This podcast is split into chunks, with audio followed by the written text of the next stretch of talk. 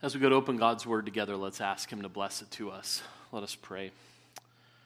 Our Father in heaven, the unfolding of your words gives light, it imparts understanding to the simple, and we open our mouths and pant because we long for your commandments. Turn to us and be gracious to us, as is your way with those who love your name, and make your face shine upon your servants, and teach us your word. In Christ's name we pray. Amen. Please be seated. And please turn with me in God's Word to the book of Psalms, Psalm 119. Psalm 119.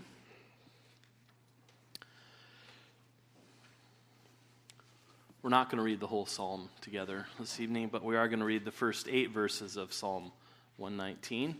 Uh, you'll find that on page 650 of many of our Pew Bibles. Psalms is between the books of Job and Proverbs, kind of right near the middle of our Bibles, Psalm 119. And we're going to read the first eight verses together and think about this in connection with the second petition of the Lord's Prayer. So, Psalm 119, beginning at verse 1, and let's pay careful attention, for this is God's own word. Blessed are those whose way is blameless, who walk in the law of the Lord. Blessed are those who keep his testimonies, who seek him with their whole heart, who also do no wrong but walk in his ways. You have commanded your precepts to be kept diligently. Oh, that my ways may be steadfast in keeping your statutes. Then I shall not be put to shame, having my eyes fixed on all your commandments. I will praise you with an upright heart when I learn your righteous rules. I will keep your statutes. Do not utterly forsake me.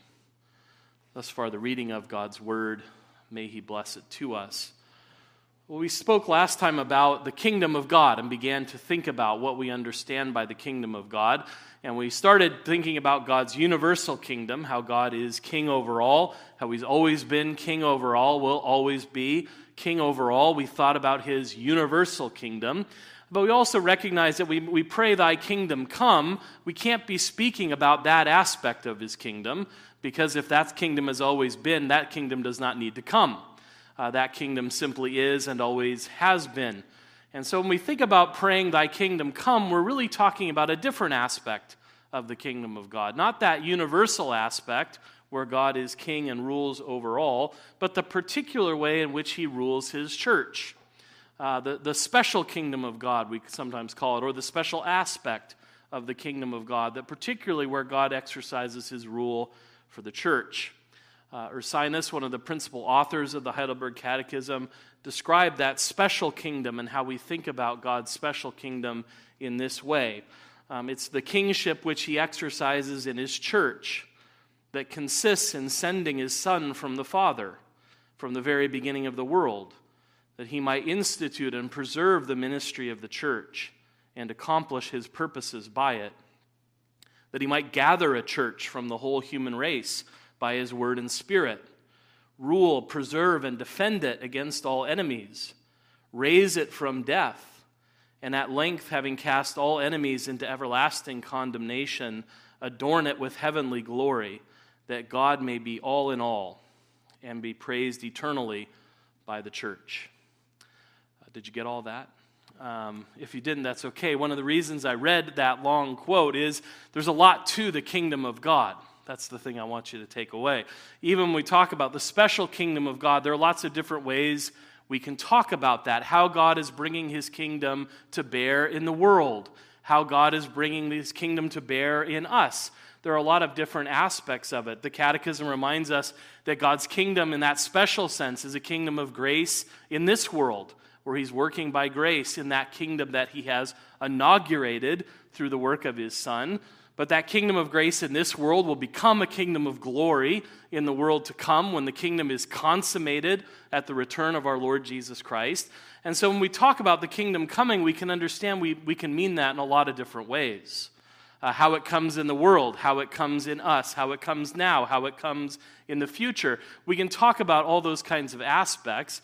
And you'll be relieved to know I'm not going to try to talk about all of those aspects tonight. Uh, Ursinus, right after this quote, says we can break that down into eight different things about the kingdom. Um, I'm not going to have an eight point sermon tonight.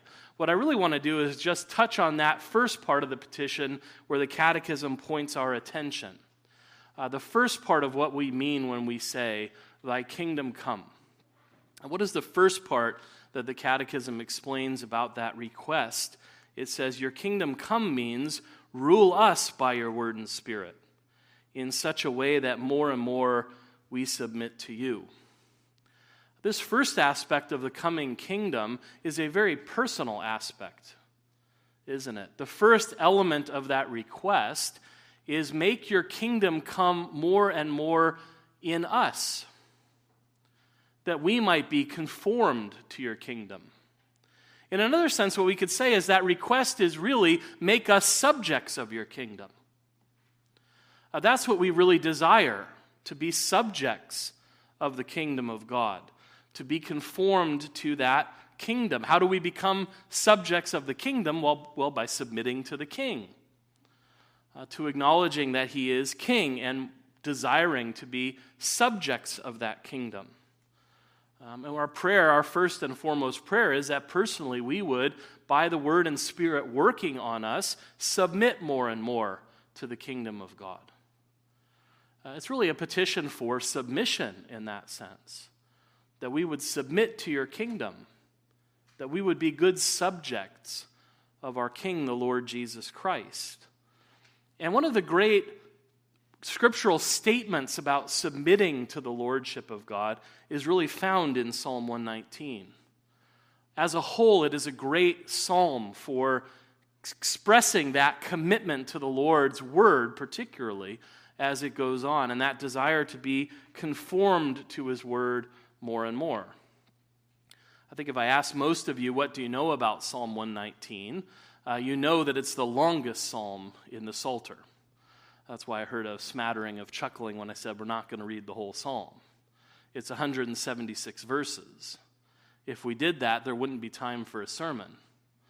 Um, it would be a good use of our time, maybe some Sunday night, to just do that, to read through the whole psalm um, if I didn't suspect that you just think I didn't do my work that week and was taking an easy layup. Um, but it would be a good use of our time to read through the psalm, to hear it, to really meditate on it. Um, it's a wonderful psalm. But maybe the most we know about it is it's long. Uh, maybe to the extent we know anything else about the 119th psalm, we know that it's, it's an alphabetic psalm or an acrostic psalm, that every line of each section begins with the same letter of the Hebrew alphabet. Uh, you may have noticed before verse 1 of Psalm 119, it says Aleph. That's the first letter in the Hebrew alphabet. And every verse of this paragraph begins with that Hebrew letter. So all of them begin with Aleph. And then the next, beginning of verse 9, they all begin with the second letter of the Hebrew alphabet, Bet. All the lines begin with that same letter. Um, so it's, it's, some people have said it's the ABCs of discipleship. Um, it, all the lines begin with A, then all the lines with B, and so on through the whole Hebrew alphabet. Um, so maybe we know that it's an acrostic psalm like that. It works alphabetically through language. And maybe we also know that it's about the Word of God. This longest psalm in the Psalter is all about God's Word. It's all about God's Word. Um, it, it generally speaks about God's Word using eight different Hebrew words for the Word of God um, eight different words that come out. Some of them are used here in this section that we're looking at this evening to talk about what God's Word is and how we should think about the Word of God. Um, but maybe apart from those, you know, sort of basic facts about Psalm 119, we don't know much about it. Um, and this is a wonderful psalm to meditate on, to think about as God's people. And we want to spend just some time thinking about the beginning of it here because it's a wonderful psalm that expresses this desire of God's people to be conformed to Him more and more by His word. That God would help us to submit to Him more and more by the word that He has given to us, and that by His word and spirit we might come to know Him better. And so I thought it'd be wonderful for us to think about these first eight verses in connection with that second petition of the Lord's Prayer to think about what it means to submit ourselves to the Lord. Because I think in many ways, these first eight verses teach us about submission by teaching us the delights of submission and then about the desire for submission, and finally about the demands of submission. And I thought that's how we could think about this in connection with the petition, second petition of the Lord's Prayer. The desire, uh, sorry, the delights of submission, the desire for submission, and the demands of submission.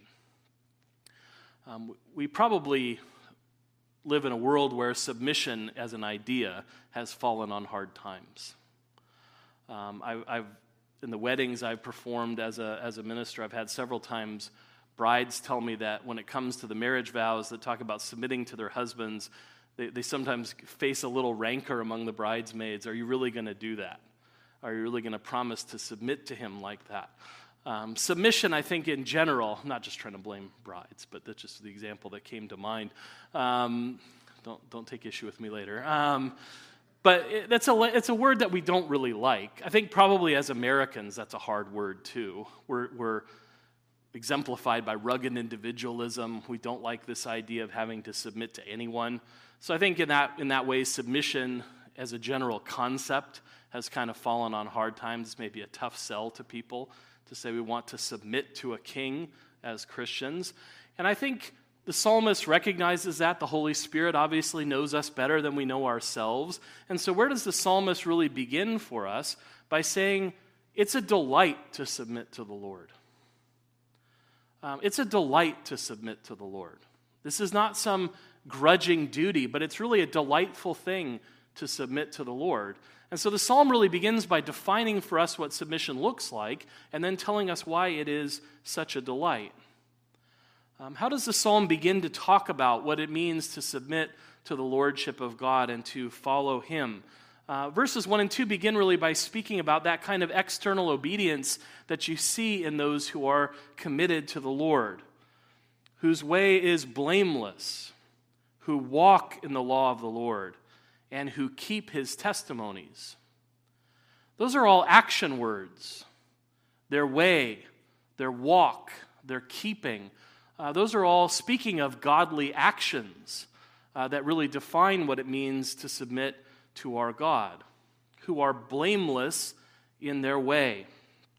Um, what does the psalmist mean when he talks about blamelessness? Um, it means conformity to the will of God.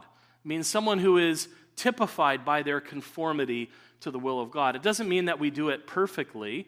Uh, when Paul instructs Titus to choose elders who are above reproach, I think that's the New Testament equivalent of this Old Testament word blameless. Uh, that someone is known for their conformity to the law of God. And that's the first thing that, that characterizes godly people, that they are blameless in their way. They walk in a way that is in conformity with the way of God. Uh, they not only are blameless in their way, but they walk according to the law of the Lord. Uh, here is this great psalm on the Word of God. The first way it speaks about the Word of, of God is to use that word law, uh, the Torah of God. And particularly to say the law of the Lord, using the covenant name of Yahweh, brings to mind the Lord who spoke from Sinai, the Lord who spoke his law. And so, who are those who submit to the Lord? Those are, those are the people that walk in the law that He has given. Their way is blameless. They walk in the law of Yahweh and they keep His testimonies. That's the second word that's used here for the Word of God, His testimonies. Uh, we understand that word from our common usage. If you're in a courtroom, there's someone who gives testimony, it's someone who testifies to something. That brings out the idea that God's word is a testimony to who he is and to what he calls his people to do. And those who submit to the Lord are those who keep his testimonies, keep the ways he's testified to us about how we are to walk with him. So, people who submit to the Lord are defined by their godly actions, and their godly actions that flow from a godly heart. Where do these actions come from? They come from those who seek Him with their whole heart.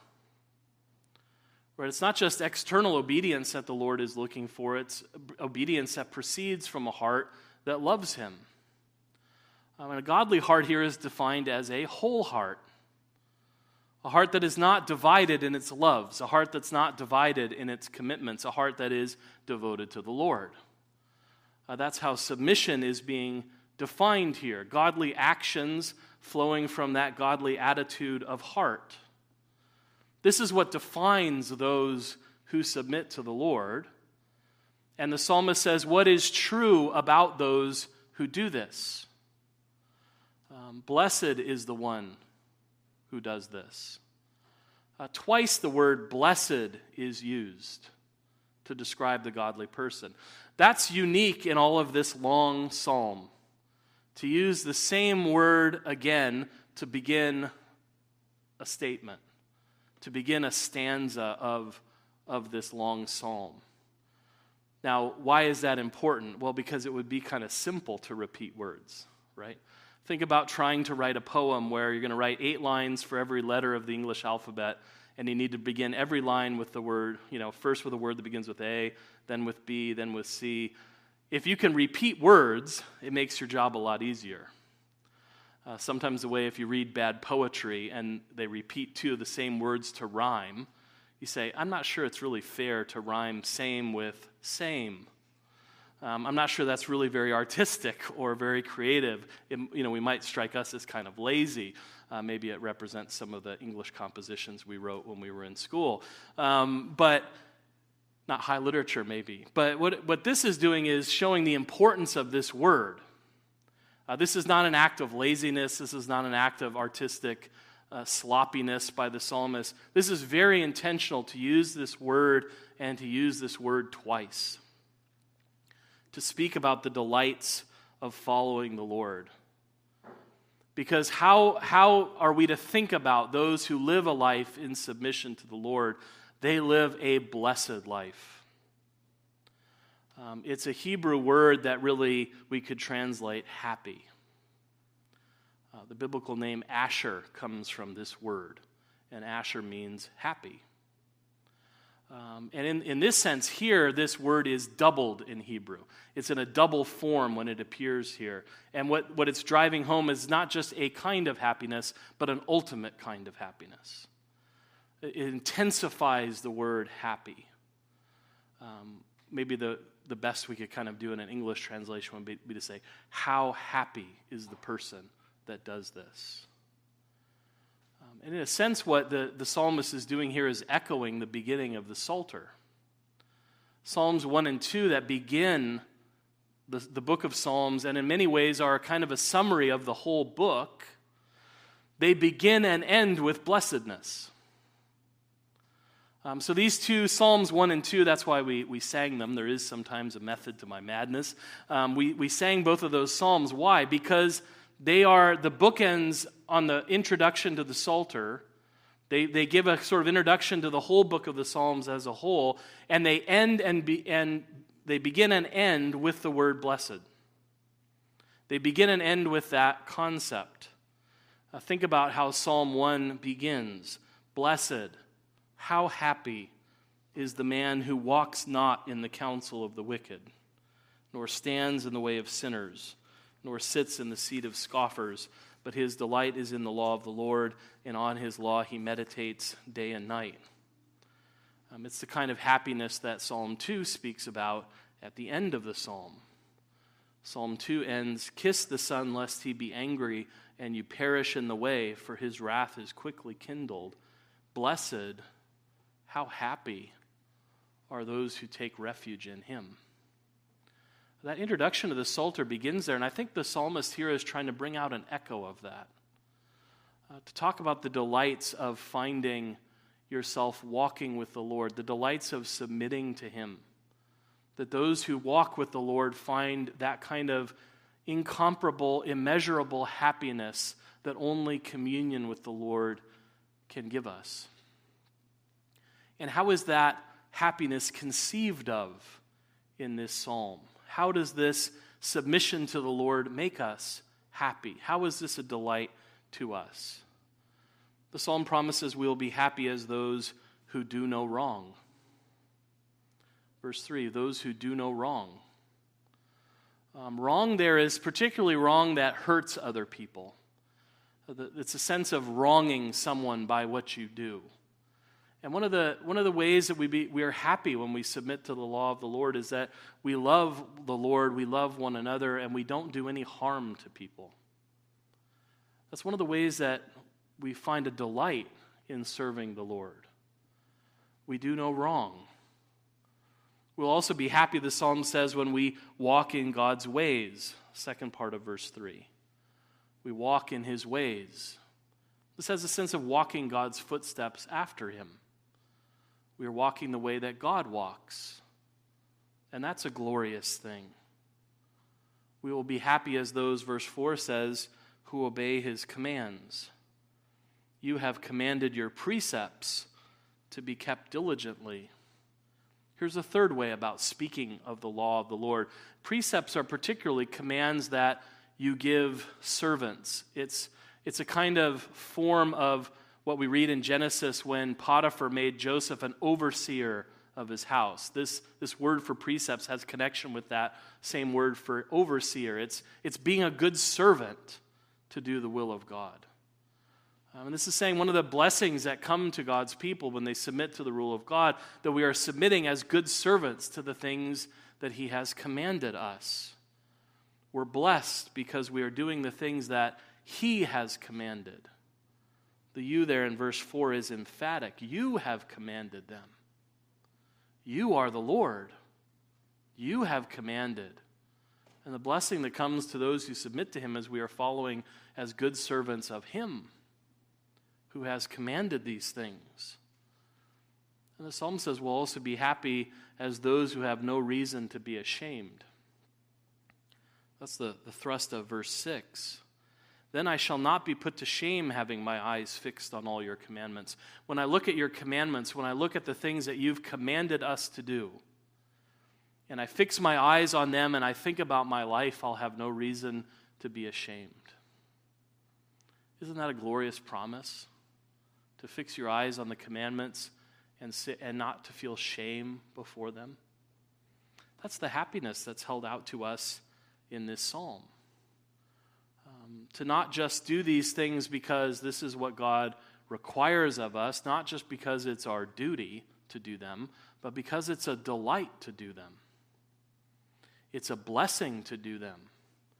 It's how happiness a true kind of immeasurable, incomparable happiness is found. And that's why the delight of submitting to God leads to the desire for submission in this psalm. Once the, once the delights of what it means to follow God are meditated upon, it only naturally leads then the psalmist to ask for these things, to express the desire to be conformed to these things. And that desire is expressed in the psalm in a way that recognizes only God can confer this kind of blessedness. I think that really is from what comes from that, that desire expressed in verse 5. Oh, that my ways may be steadfast in keeping your statutes. Meditating on all the delights of following God, what does that stir up in the hearts of people who love him, they say, Oh, that I would be conformed to that kind of life. Oh, that my ways would be, another way of translating that is established. It's, a, it's really a prayer for steadfastness. That you would establish me in this kind of steadfastness. It's a recognition I can't find this on my own. I can't produce this kind of happiness in myself right? I am not going to live up to this standard without help. I'm not going to be able to submit to you if you don't help me to find this kind of happiness. Because as we meditate on this psalm and we meditate on what this kind of life looks like, it should bring to our minds that Jesus Christ is the only one who's ever lived this kind of life. He's the only one who could ever have looked to these things and said, I do them all. My heart is wholly devoted to my Father.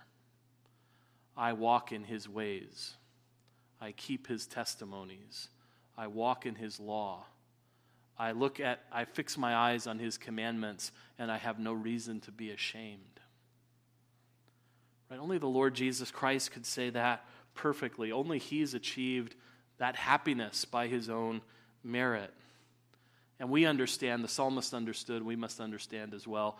We can only find that kind of happiness by his grace and by his help. And that's why the psalmist makes that, that plea for steadfastness. Oh, that my ways would be established and that you would establish them. Because if we are to walk with you, we have to be established by you. Steadfastness can come from no one else. That's why Jesus taught us to pray, saying, Thy kingdom come. It's a recognition in our prayers that one of the primary needs we have is for God to rule in us more and more by His Word and Spirit so that we submit more and more to Him.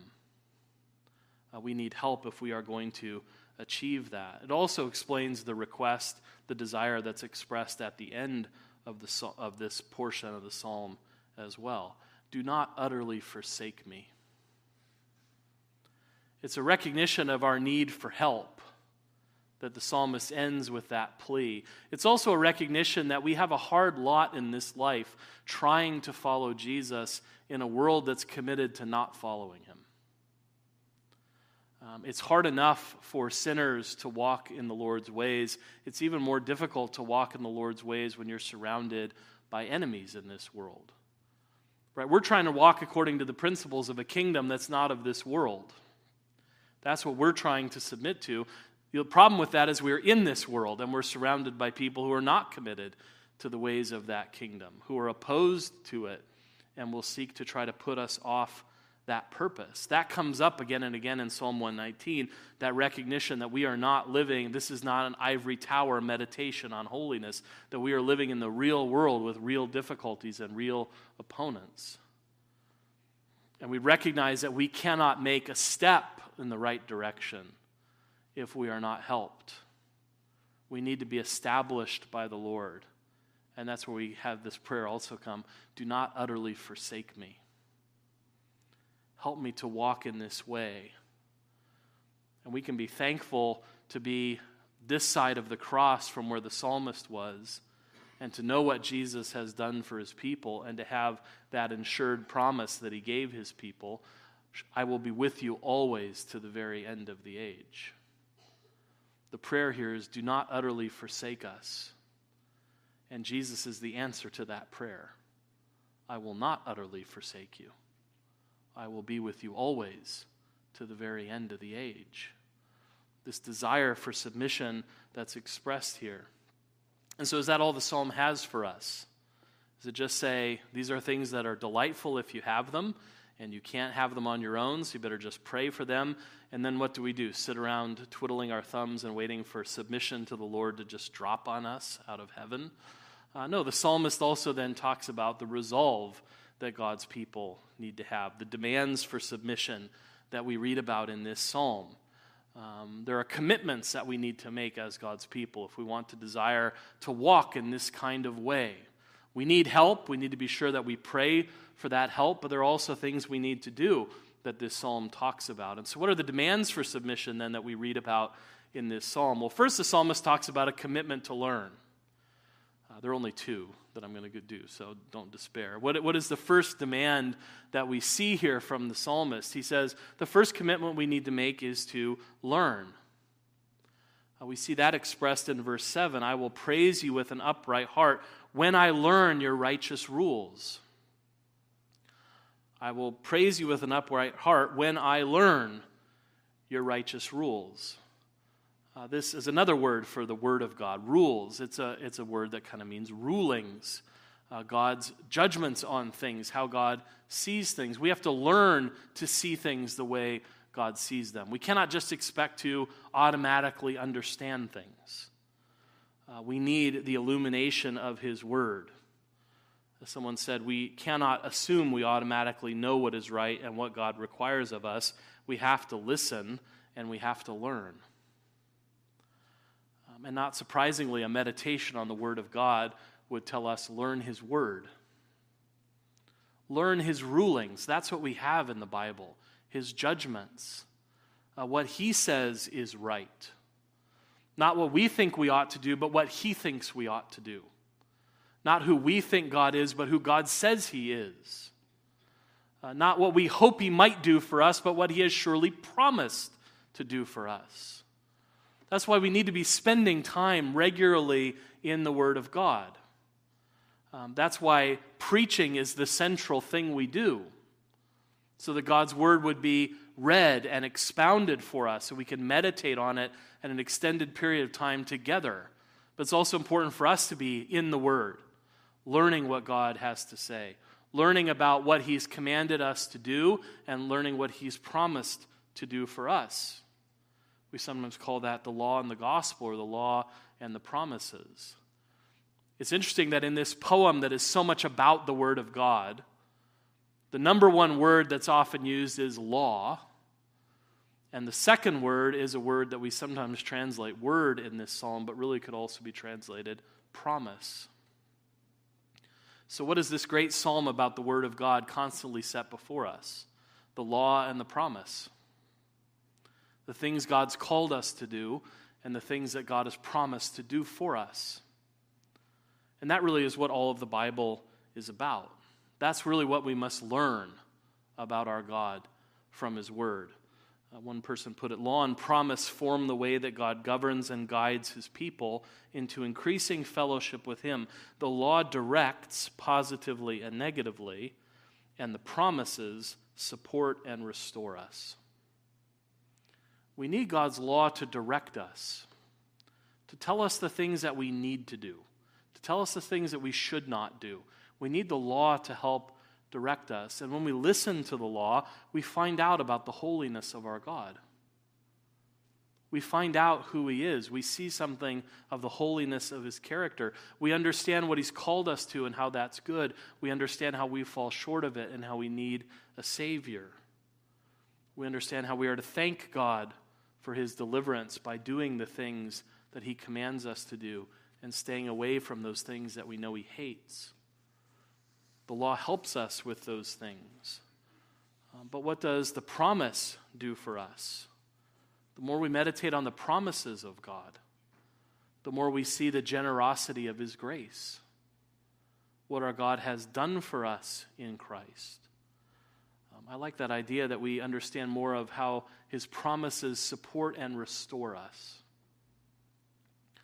Um, his promises support us when we are falling short of where we should walk as Christians when we stumble and fall. We understand the support that we are given from our God. We also understand how His promises help to restore us.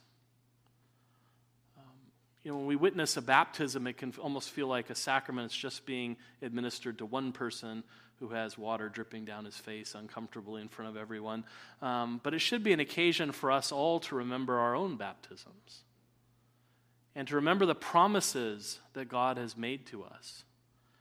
Those promises that can be boiled down to, I will be your God and you will be my people. How those promises ought to support us throughout our lives. How they offer restoration to us when we find ourselves out of step with the Spirit. That we go back to our God in repentance and we find our God saying to us, I am still your God and you are still my child. I have not changed in my purpose. One of the great things the scripture holds out to us as a promise is I do not change, the Lord says. Therefore, you are not consumed. Um, his promises support us, His promises hold out to us the hope of restoration. And the more we learn about God and His righteous rules, the more we will be able to praise Him. It's interesting, those two things are attached here in verse 7. I will praise you with an upright heart when I learn your righteous rules. We should be committed to learning the Word of God as His people. And then the psalm speaks of committing to keep His Word, committing to keep the Word of our God. Um, there's a resolve that's stated and expressed in verse 8 when the psalmist says, I will keep your statutes. There's not just a commitment to learn here, there's a commitment to keep, isn't there? A commitment by the psalmist to walk in these ways, to keep these testimonies, to do all of the things that lead to a blessed life. Now, we've already said you can't do that in your own strength. And I don't think it's any coincidence that this statement of resolve is attached to a desperate plea for help. Right? I will keep your statutes. Do not utterly forsake me. I'm resolved, but I recognize the help I need. Um, and we need to do both, I think, in the Christian life to respect how much help we need and to be a praying people, uh, but also to be a people of resolve. To resolve to keep the statutes of our God. Here we have another word for the law of God, for the word of God, the statutes of God. Uh, they have they capture that sense of abiding quality. It comes from the same word that we sometimes use for engravings in the Old Testament. Well, not we use, but they used when they wrote it. Uh, engraving or inscribed, it brings out that permanent quality of the Word of God, that abiding quality of the Word of God. Uh, that kind of quality we read in Isaiah 40, verse 8. Right? The grass withers and the flower fades, but the Word of our God will stand forever. Um, the Word has an abiding quality, um, an enduring quality. There should be an abiding, enduring quality in the commitment God's people make to His Word. Right? There should be a correspondence. We understand that word abides, and we want to be a people who abide, who want to follow our Lord in that way. Right? We heard this morning about the iron will of our Lord. He was resolved in his will to follow the will of his Father. It made me think of Tennyson's Ulysses. He is strong in will to strive, to seek, to find, and not to yield. That's our Lord. That's who He is as our King. That's who He is as our Savior. And we should strive to be like that as His people. Right? To seek to follow Him. That's why the words for pursuing holiness are strenuous words in Scripture. The words that talk about a pursuit or a real hungering for righteousness. Right? We should be hungering and thirsting for righteousness. We should be people who are striving for holiness. That's how the writer of Hebrews speaks about that resolve. Strive for peace with everyone and for the holiness without which no one will see the Lord. That's an active pursuit, that word for striving. It's the kind of pursuit word you use when you're chasing after someone and trying to run them down. It's hot pursuit like the police engage in. That's the kind of pursuit of holiness we are to be exercising as Christians, to strive to be holy, to hunger and thirst for righteousness. To follow our Lord in that attitude he expressed in John 4:34, my food is to do the will of him who sent me and to accomplish his work. The kind of commitment we see the apostle Paul expressing in Philippians chapter 3, 12 to 14. Not that I have already obtained this or am already perfect, but I press on to make it my own, because Christ Jesus has made me his own. Brothers, I do not consider that I have made it my own, but one thing I do, forgetting what lies behind and straining forward to what lies ahead, I press on toward the goal for the prize of the upward call of God in Christ Jesus. I press on I strain towards, I press on. And why does he do that? What is his motivation? Uh, not to make himself something he's not, but because of what has happened to him. Christ Jesus has made me his own. That's why I strive towards him. He's made me his own. That's why I press on towards him. That's why I strive for holiness because of the great salvation we received. Because he's called us to be a people to keep his statutes and to follow after him. See how this psalm wonderfully combines that notion that we cannot do this in our own strength, but it is the desire of our hearts.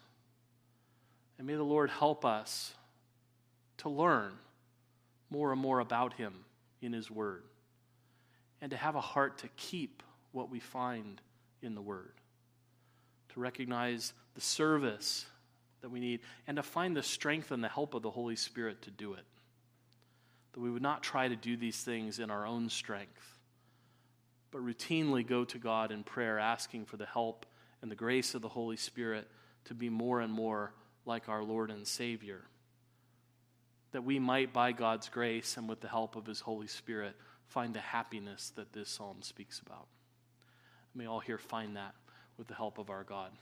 Amen. Let's pray together. Our Father in heaven, we thank you for this psalm. We pray that more and more we would be equipped by your Spirit to hide your word in our hearts, that we would not sin against you, that we would learn more and more about Christ and grow in grace and in a knowledge of him, that we would find ourselves more and more striving after holiness and finding the blessedness of walking in your ways. Lord, we acknowledge that we are far short of what we would want to be and what we one day will be with the help of your Son. Uh, but Lord, we pray that you would help us to learn about your word more and more and follow where you've led, that we might glorify your name and experience the happiness of following our Lord and Savior. Hear us and help us, for we ask in his name. Amen.